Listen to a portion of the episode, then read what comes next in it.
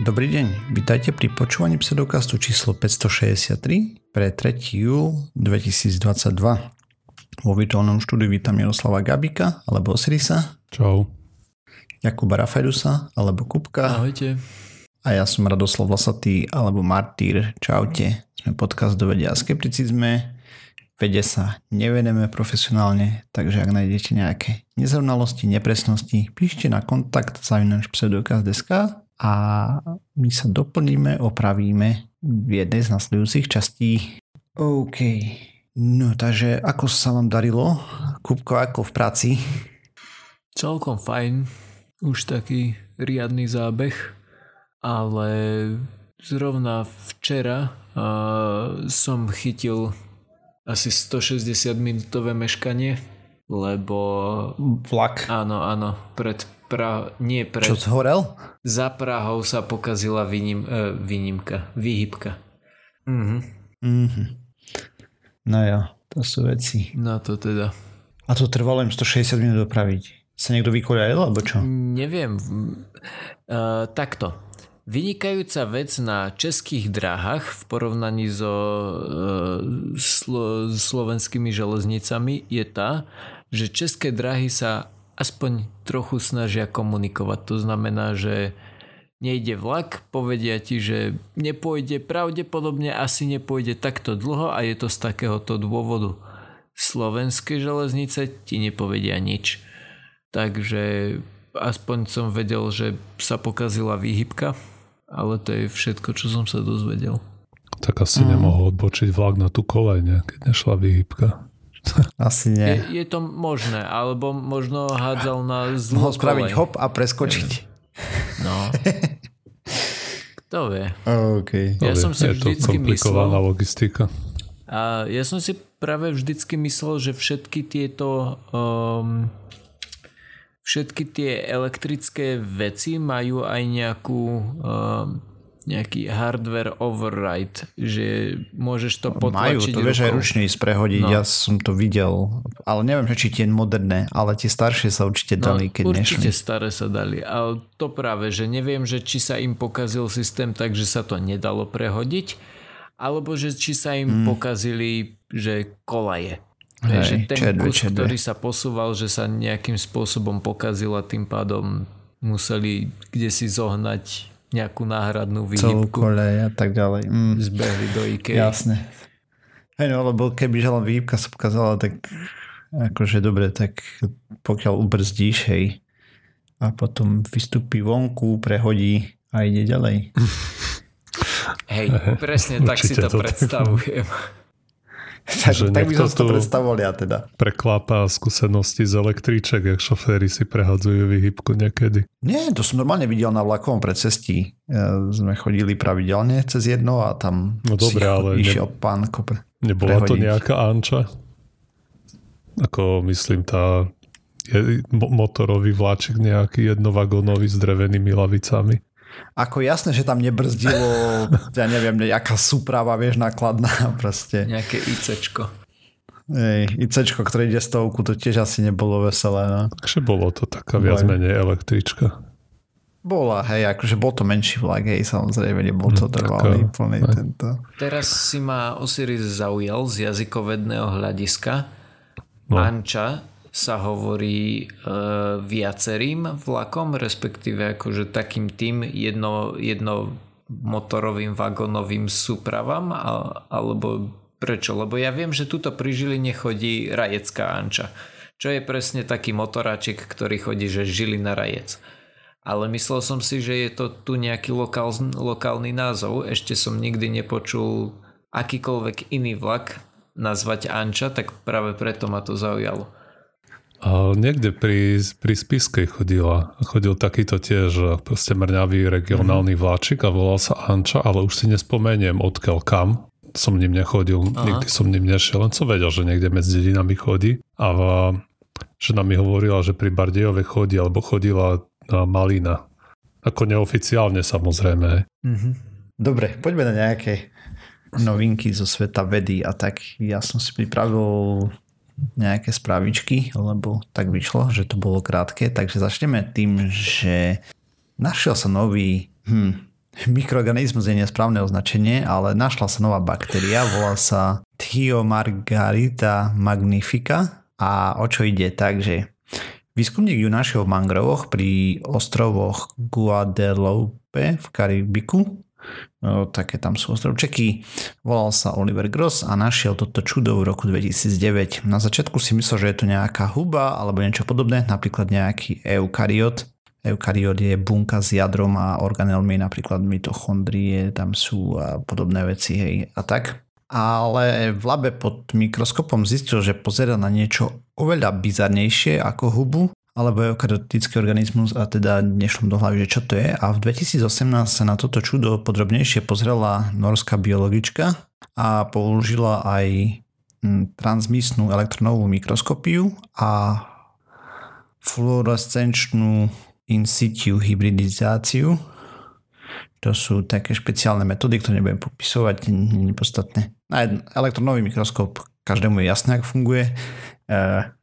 Podobne ako normálny, len namiesto fotonov tam idú hmm, elektróny a namiesto šovek sa použije magnetické polia, teda ten zjednodušený.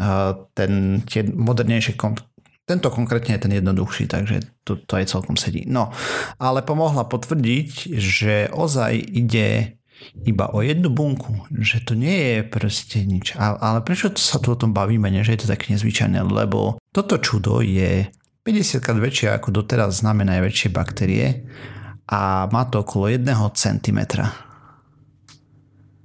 Proste normálne makroskopické čudo. To už je mikroorganizmus, 1 cm je voľne viditeľný okom, hej, akože bez problémov. A vyhrabali to na zemi alebo vo vode? Na zemi alebo okay. teda neviem. Alebo tak je tam. V mangrovi ťažko, asi skôr voda, voda zem, tak na listoch to našiel, uh-huh. hej, mhm. takže okay. Na, na, na suši svojím spôsobom asi. No, výskum vlastne vyšiel ako preprint niekedy vo februári, ale teraz vyšiel už naozaj po peer review v Science a je to teda baktéria, je to jednovlak, je to vláknovitá baktéria, alebo vláknita, alebo tak nejak proste filament, uh, whatever. A zvyčajne takéto organizmy pozostávajú z tisícok buniek pospájaných do vlákna a tak ďalej, ale toto je špeciálne, že celé vlákno tvorí jedna bunka. A vlastne tam to ústrednou časťou tej baktérie je niečo, čo nadávajú vakuola. A to je taká inertná membrána naplnená tekutinou a okolo toho sú membranovo viazané štruktúry, a dali im meno, ktoré som nenašiel preklad, lebo asi je úplne nové, ale v angličtine to nazvali Pepins.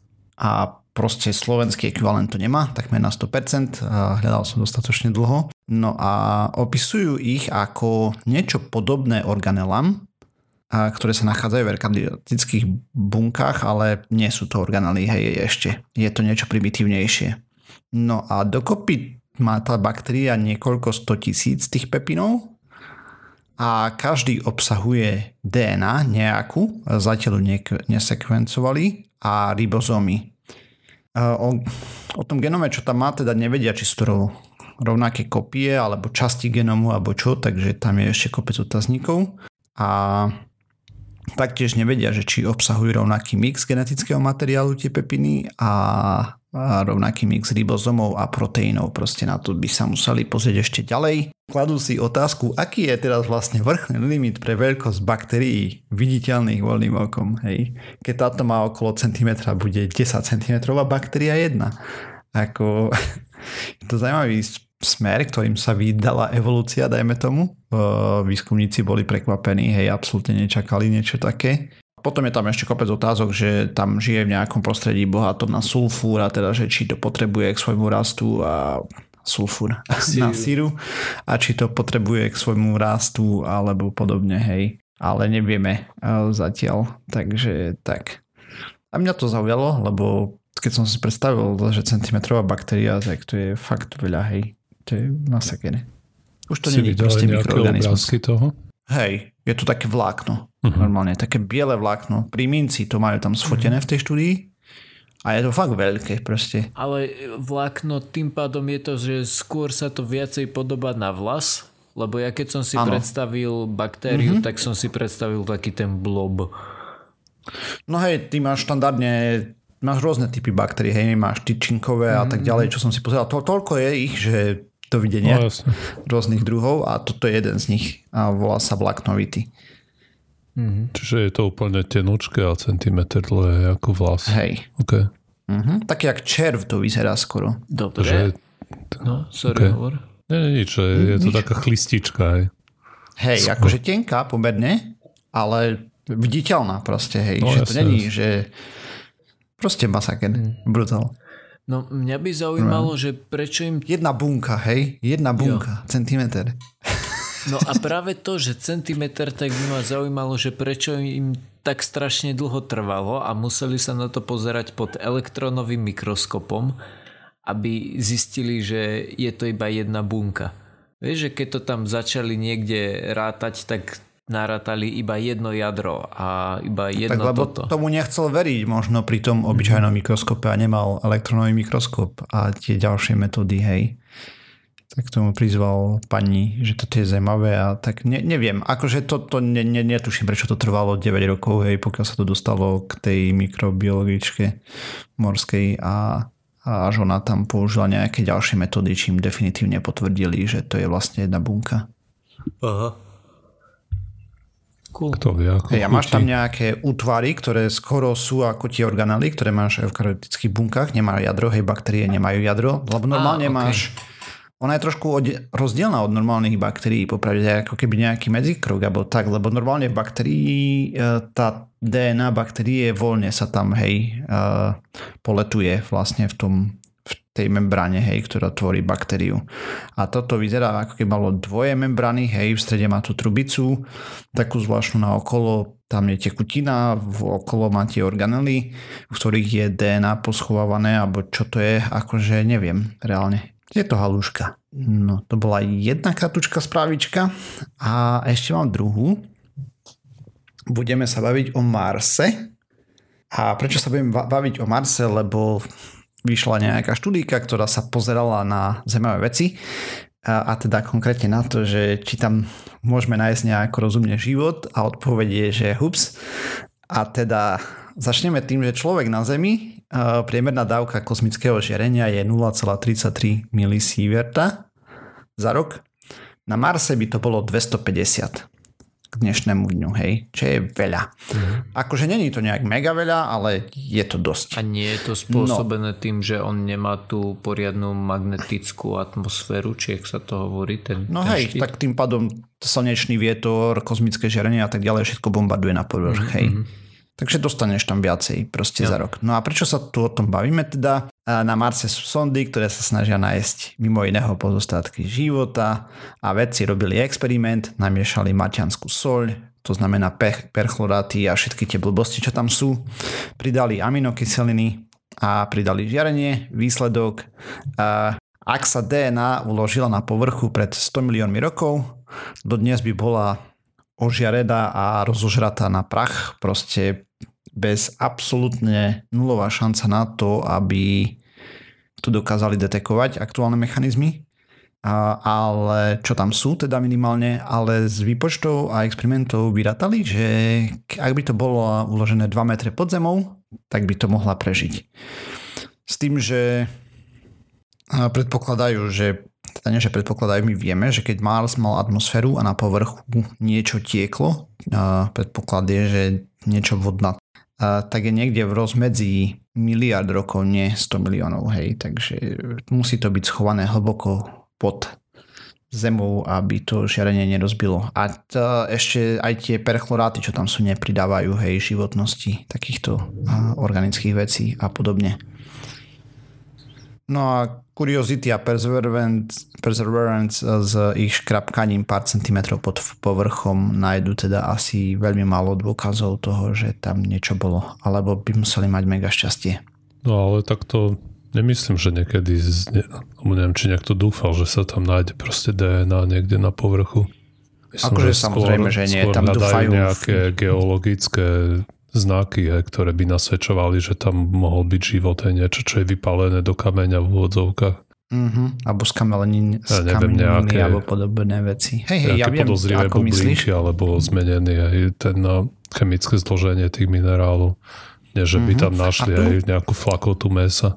Hej, oni tam ešte poukazovali na ďalšie veci, že proste sa tam našli nejaké zlučeniny, napríklad na asteroidoch a podobne. A zároveň dávali nejaký spoiler na vec, čo sa pozerajú, nejaký maťanský meteorit, čo dopadol na Zem a tam našli niečo, dajme tomu, ale to ešte budú komentovať neskôr v inej štúdii, predpokladám, až budú mať potvrdené. Ale v princípe tuto už rozprávali o tom, že to žiarenie dokáže dosť modifikovať chemickú štruktúru vecí, ktoré vychádzajú. Hej. Takže, čo som povedal, chemické, kozmické žiarenie. A proste bude to komplikovanejšie tam hľadať veci, hej. A no, keď sa nedá vrtať do zeme hlboko, tak sme odkázaní Treba tam na také... bagere. Pro... Hej, no, trebalo by. Eventuálne nejakú vrtnú väžu. Alebo A tak, toho ak... Elona Muska. Však on keď príde s lopatou 2 metre dokáže vykopať v pohode. Nie toho, jak sa volá, Brusa Willisa. No a to... Nie som si istý, či Bruce Willis by ešte zvládal lopatovať v jeho stave. Ale vo filme to zvládal dobre bagrovať. A vo filme bagroval? Ja som myslel, že no, oni tam len bombu odpalili. No hej, ale tak museli je, tam vykopať okay. jamu, nie? A, okej. Okay. To nebola mm. premisa filmu, nie? že to musia dať do hĺbky. Mm-hmm. Aby mali veľa maličkých meteoritov, nie jeden veľký. No jasne.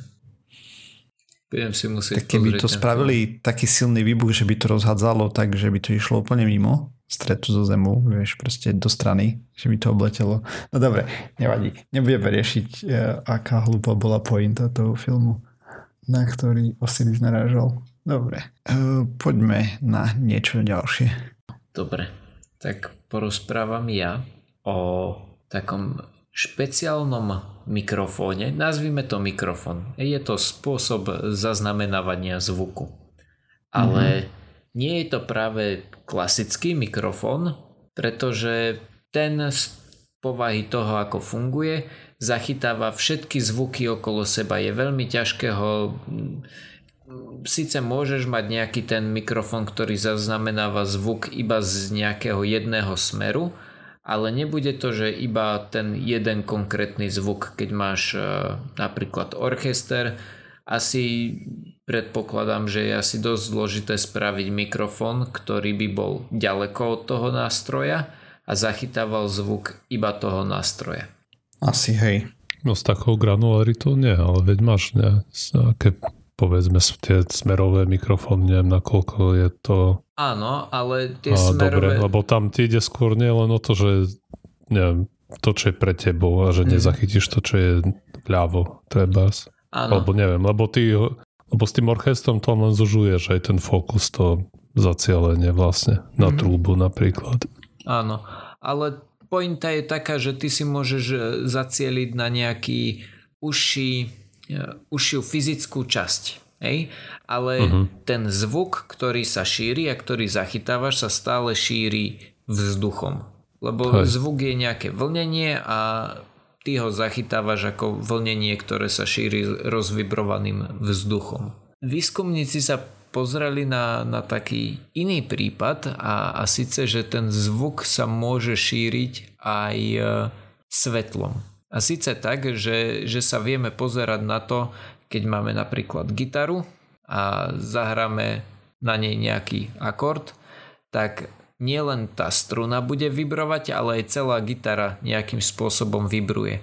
A v prípade, že by sme dokázali zachytiť alebo sa fyzicky pozrieť na, na to, akým spôsobom tento nástroj vibruje, tak by sme potom vedeli tie, tie vibrácie preložiť do nám známeho zvuku. Hej, že keď uh-huh. sa pozriem, že akým spôsobom e, drnčí napríklad trúbka, tak by som vedel povedať, že teraz hrá uh, C a, a vedel by som to preložiť na, na C v sluchadlách. No. Uh-huh. Také niečo sa už kedysi robilo, ale bolo na to treba vysokorýchlostné kamery. A to so sebou prináša ďalšie problémy, že keď chceš mať vysokorýchlostnú kameru, ktorá sa niekde pozera, tak to musí byť strašne dobre nasvetlené a tá kamera sa pozera iba na nejaký, zase na nejaký úzky výsek, hej, že uh, pravdepodobne nebudeš mať nejakú že uhlu uh, vysokorýchlostnú kameru, ktorá bude zaberať celý orchester. No a naši výskumníci prišli na to, že ak na ten, povedzme gitaru, ak na nejaký nástroj, ale povedzme gitaru, zasvietiš laserom, tak ten laser... Počkaj, počkaj, teraz máš už... Uh, eh, počkaj. Tie rýchlo, vysokorýchlostné kamery sú už aj dobre, že nerybie oko, hej, po novom, ale neviem, nakoľko sú rýchle, takže... Á, ok, dobre. Z, zrovna tú čas som si cucal z prstu, ale po, ale dôležitá vec pri vysokorýchlostnej kamere bola tá, že by si musel naozaj zacieliť na, na to, na čo sa pozeráš a to niečo by muselo byť naozaj dobre osvetlené kvôli tomu, že ty máš tak vysokú rýchlosť uzavierky, že aby tam dokázalo preniknúť dostatočne veľa svetla, tak by si to musel mať strašne dobre osvetlené. A naši výskumníci prišli na to, že keď napríklad na tú gitaru zasvietíš laserom, tak to, akým sa to, to svetlo odráža od tej gitary, vytvára, oni to nazvali speckle pattern, čiže nejaký vzor hej, toho, ako sa to odráža. A to ja si to predstavujem, alebo teda vy si to môžete predstaviť, ako keby, že nakreslím bodky na tú uh, gitaru a keď sa gitara rozvibruje, tak ja dokážem sledovať, ako sa tie jednotlivé bodky hýbu. Oni tým pádom sledujú, ako sa hýbe ten vzor toho lasera, ktorým na to svietia. A to, aby nemuseli používať e, vysokorýchlostnú e, kameru, tak to nahradili tým, že používajú kameru, ktorá má dve uzavierky. Jedna je, volá sa to rolling shutter, nie som si istý, či to má aj e, nejaký slovenský preklad, ale pointa je taká, že sníma s veľmi vysokou rýchlosťou, ale sníma iba v poriadkoch, ako keď kedysi tlačila ihličková tlačiareň, že riadok poriadku, tak táto kamera zaznamenáva riadok poriadku, každý riadok pixelov a keď a táto, e, raz, dva, tri. A táto kamera, ktorá má ten rolling shutter, má nejakých 30 e, e, obrazov za sekundu a potom majú druhú, ktorá zaznamenáva celý ten, ten obraz, ktorý zaznamenala táto e, rolling shutter kamera a tá má asi 60 frameov za sekundu. No a keď to skombinujú, tak dokážu pomocou toho rolling shutteru dokážu uh, sledovať, že akým spôsobom sa hýbu tie jednotlivé body horizontálne a pomocou toho celkového šatru, keď spravia tú celkovú fotku, tak dokážu sledovať, ako sa hýbu tie jednotlivé body vertikálne. A na základe toho... Šater je uzavierka, nie? Áno, ďakujem. A to, áno, tam ide o to, že, že ona vlastne nezosníma celý obraz naraz, Hej, ako keď máš napríklad uh, analogový foťak, hej, že naraz celý film vystavíš uh, svetlu, ale ten rolling shutter spočíva v tom, že ideš ako, ako pri ihličkovej tlačiarni, že ideš riadok poriadku z hora dolu. No, ale pomocou týchto dvoch, využitia týchto dvoch rôznych uzavierok dokážu sledovať pohyb tých jednotlivých bodov, ktoré nasnímali pomocou toho laseru. Dokážu sledovať v x-ovej aj y-ovej osi a potom keď už majú toto všetko zosnímané, tak len uh, na základe nejakých výpočtov uh, počítačových dokážu tieto údaje prehodiť na z, reč zvuk, na zvuk. Silno odporúčam, v linkoch sú, je odkaz na video na YouTube, kde to veľmi pekne vysvetľujú a takisto tam ukazujú, že akým spôsobom sa im podarilo zreprodukovať tieto jednotlivé zvuky. A takisto aj štúdiu majú, toto je jedna z najlepšie čítajúcich sa štúdí, pretože je interaktívna, sú tam obrázky, dá sa tam klikať na, na tie jednotlivé ukážky. vynikajúco to vyzerá, aj sa to vynikajúco číta, takže odporúčam všetkým, nech si kliknú. A nádherne tam ukazujú, že akým spôsobom dokážu zachytávať ten zvuk. A podľa môjho netrenovaného ucha, tá kvalita, ktorú dokážu zachytiť je vyššia, ale zároveň je až tak vysoká, že napríklad pri tej gitare konkrétne bolo počuť aj to, ako sa, ja neviem, ruka šúcha o tú gitaru napríklad, alebo ako tá, tá struna brní, alebo niečo také. Mm-hmm. Hej, že až príliš kvalitne to zachytáva. Je to, t- tak som to ja usudil. Ale takisto uh, to, to boli dve gitary, ktoré hrali cez seba a oni potom dokázali spraviť to, že táto hra toto, táto hra toto a taky, takto isto dokázali aj dva reproduktory, že mali vedľa seba jeden hral jednu klasickú piesen, druhý hral druhú klasickú piesen, to boli klavírne skladby a počul si naraz ako hrajú obe cez seba a potom si dokážeš kliknúť, že, že toto je jedna, toto je druhá a boli úplne že nadherne čisté, ne, nerušili sa jedna druhu. A potom ako takú asi iba ukážku, neviem ako to nazvať, spravili to, že mali balík od čipsov položený pri reproduktore a keď ten laser zasvietili na balík čipsov a snímali ten, tak aj dokonca z toho balíku čipsov dokázali vyčítať nejaký ten, ten zvuk. Aj keď to nebolo teda až také kvalitné, ale že tým, že ten balík čipsov vybroval, tak aj z toho dokázali uh, odfiltrovať nejakým spôsobom, že čo tam hralo. Hmm, som celý čas rozmýšľal, ako by sa to zdalo zneužiť, aby si mohol odpočúvať konverzáciu na diálku. Veľmi jednoducho, hovoril, zasvietiš na okno. Presne. No, na okno, alebo keď sú v reštike, tak na pohár, na pivíčko. Hej, ja, to už boli demonstrované tieto technológie dávno, hej, toto odpočúvanie no, cez okno no, a to, podobne. Ve to hovoril Kupko, že boli, mm-hmm. že teraz je to jednoduchšie zase. Hej. Jej, krajší svet z toho bude. No to dúfam, že bude.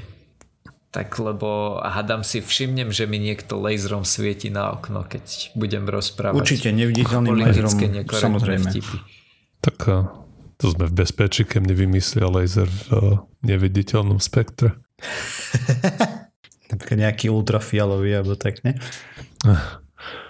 Ale určite by sa to dalo použiť aj na kopu iných vecí, neviem, keď na, máš nejaké stroje v závode, tak môžeš to na to namieriť a môžeš podľa zvuku možno usúdiť, keď sa nejaká súčiastka tam rozpadáva pomaličky. Asi uh-huh. áno. Akože určite tu bude mať milión využití a o to viacej zneužití. Ja. Okay. Mne napadla ešte taká vec k tomu orchestru, že neviem nakoľko, lebo ja rozhodne nie som audiofil, že mne naozaj stačí aj zlá kvalita a, a som spokojný. Neviem nakoľko uh, je vlastne to, že v eh, nejakej koncertnej sále vzniká nejakým spôsobom echo alebo že sa eh, svojím spôsobom miešajú tie jednotlivé zvuky, že nakoľko je to žiadúca vec a nakoľko je to nežiadúca vec. Že ako veľmi by niekto dokázal rozoznať nahrávku z koncertnej sály a potom nahrávku, kde nahrávaš každý jeden nástroj zvlášť a iba ich postprodukcii zmixuješ dohromady. No ja som videl nahrávky z koncertov a tam mali pri každom nástroji mikrofón samostatne, hej, keď to nahrávali, mm. takže asi nejaká taká tá snaha je už teraz, ale reálne viem o tom veľké prd. Mm. Takže... Ale teda všetko ešte raz odporúčam, ja viem, že to hovorím častejšie, ale teraz to naozaj, naozaj myslím vážne.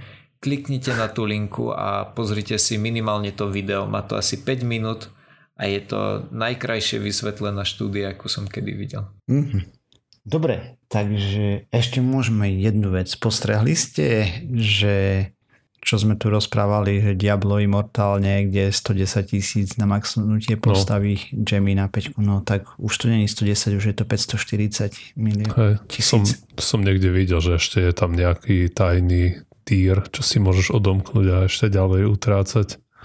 Mm-hmm, to znamená, že keď všetky gemy dostaneš na 5 hviezdičiek a max level, tak sa ti unlockne niečo, čo nadávajú Awakening, prebudenie a potom do jedného gemu vieš načkať ďalších 5 gemov, tých, ktoré Takže... Mhm. To by ma wow. zaujímalo, a, že ako... A to musíš byť láky, hej, keď ja teda musíš mať mm-hmm. šťastie, keď iba 540 či koľko to tam vyrátali, že to je... Musíš byť dosť šťastný, že iba toľko ťa to bude stať. Tak to je štatisticky, nie? To môžeš takisto vyrátať, koľko musíš si kúpiť žrebov, aby si vyhral športku. Hej, hej, hej tak tak. A to nejakým spôsobom tá firma predstavila, alebo na to niekto prišiel? Nie, to je dat- data mining asi niekto to unlockol, alebo, alebo neviem, alebo spravili data mining z tohto, neviem, či už niekto minul tam, studi- asi hej. Veď to práve, no, tak to nemusí, vieš, minúť. To nemusí, že ty musíš tam minúť tým pol milión. Možno niekto bol, mal proste veľa šťastia. Hej, a, a minul tam len napríklad 100 tisíc, a sa dostal niekde. Mm-hmm. Tak 100 tisíc bolo tam predtým, hej, na max. Ale to bol tiež tak. modelné, no proste vypočet matematické.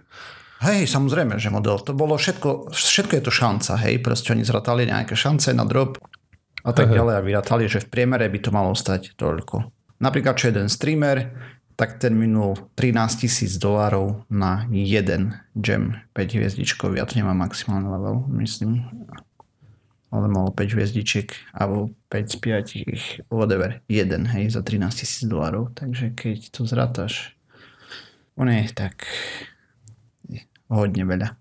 Tam vychádzalo 36 gemov. Hm, tak. Dokopy to zratali. Takže ak by chcel 36 týchto krát 13 tisíc, to je veľmi veľa peňazí. Hm. A potom môžu kľudne pridať v ďalšom páči nejaký Turbo Awakening. Môžeš tam hey, dať ďalšie 10. Um, Ako neviem. Martýr, mám otázku. Kedy budú mm. prvé fotky z toho James Webb teleskopu, respektíve ak už sú?